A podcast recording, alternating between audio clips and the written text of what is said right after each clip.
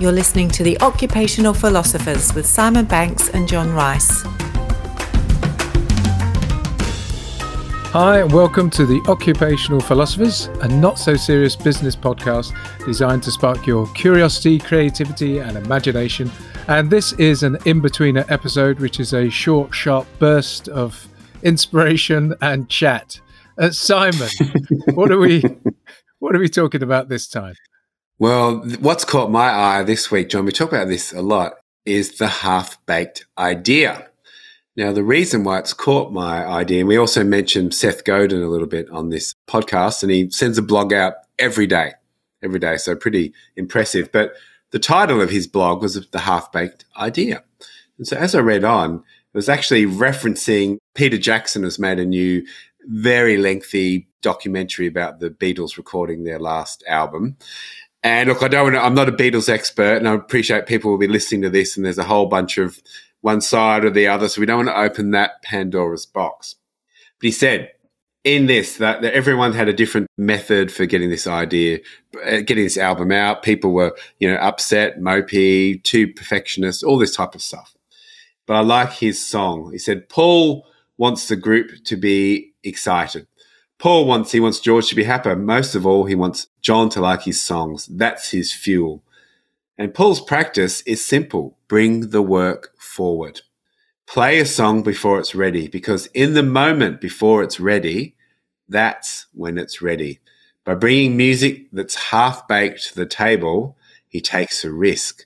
He takes a risk with John and George, etc., etc. Means the room might not feel it, but the risk is worth it because the half baked work shared in a trusting environment is the fuel for the system that created the works of genius. Mm. And that's just a little piece from the a quite lengthy blog, which we'll post also on our show notes. But that line, John, at the end, or a couple lines, bring the work forward, play a song before it's ready. The risk is worth it because the half baked work shared in a trusting environment is fuel for the system that created the work of genius. There you go. So, and bringing this into the theme in this show, Simon, about in the workplace, in the organizations that we work in, and the teams that we're part of, this is really important, isn't it? The abilities to bring half baked ideas forward. We've talked about this before. We've talked about it a lot, and we've it's that piece around that creative confidence, that psychological safety. Just think of something you've been mulling over in your head. You've been on a run, you've been in the shower, you've been out in the pub for a few friends. There's been a little spark of something that's caught your eye, your curiosity. It's only 10% there. However, it could be the start of something big if you feel confident enough to share it. And so this comes back to the, as you say, the inner confidence, the abilities to face down your ogres and voice it in the first place. And then the second is the environment in which that half baked idea is pitched. And that's then where the people around you have to make sure it gets oxygen yeah, and that and then that oxygen creates that fuel for that idea to go forward. Because there's two ways of responding to an idea. Tell me more. Tell me more about that. I'm curious about that. Where did you come up with that? Why do you think that's interesting? Or we can be like the the poor family that drops the barbecued chicken on the beach and the seagulls go rah and pull it to pieces. what, what? I'm not getting that one. You've got a bit Eric Cantona on me. Okay, so okay, no, I was um in our little town one day. I saw a a family at the beach, and they brought like a barbecue chicken. They're going to make some rolls and different things. So normal, pretty, you know, you're out on a picnic. The problem is they dropped the barbecued chicken onto the sand, and the seagulls just came down and destroyed it, like in you know in seconds. It was gone, and I thought that's a metaphor for ideas. oh right, okay. Yeah, yeah. Oh, Sorry. okay. So bring your barbecued chicken to the meeting, and then hope that the rest of the people there, when you show it or drop it on the table, don't start picking it apart and savaging it. we've well, had a chance to do something good with it. Yeah. Not not bring yeah, your, not bring your barbecue chicken. Just make sure you're not the seagull. That's the better way to say it. When someone something shared which is half baked. Be not the seagull, John. Be yeah. Okay. Another hashtag in the making.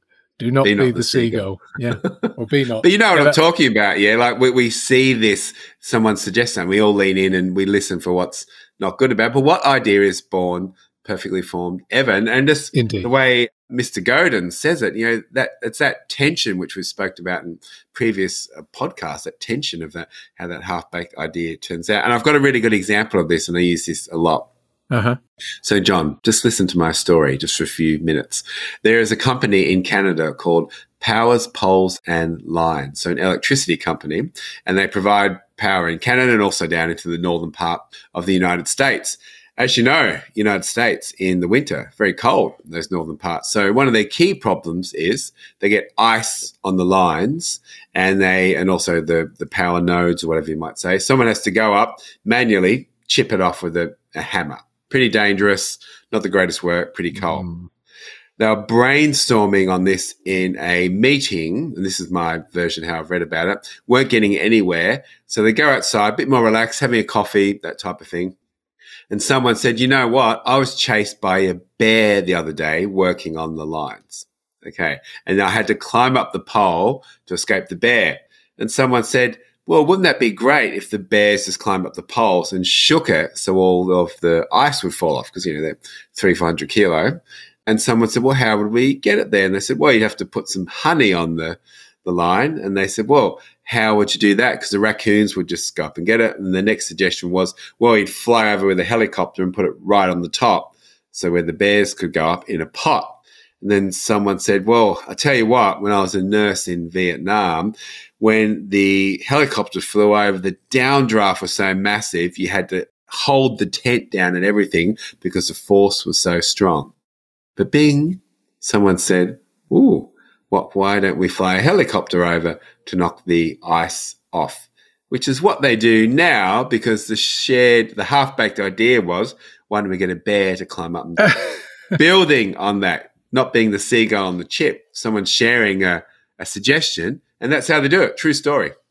That's great. That is genuinely a really lovely story of how something seemingly remote of bears climbing up poles translated into uh, using helicopters to dislodge the ice. That's brilliant. Yeah, love yeah. it. There we go. And sometimes in the middle of those half baked ideas, John, that's where the genius sits. So I know we had a little we had a little bit of a, a run at this. You had a you had a half baked idea. I did, yeah. Is that the day spa for chickens?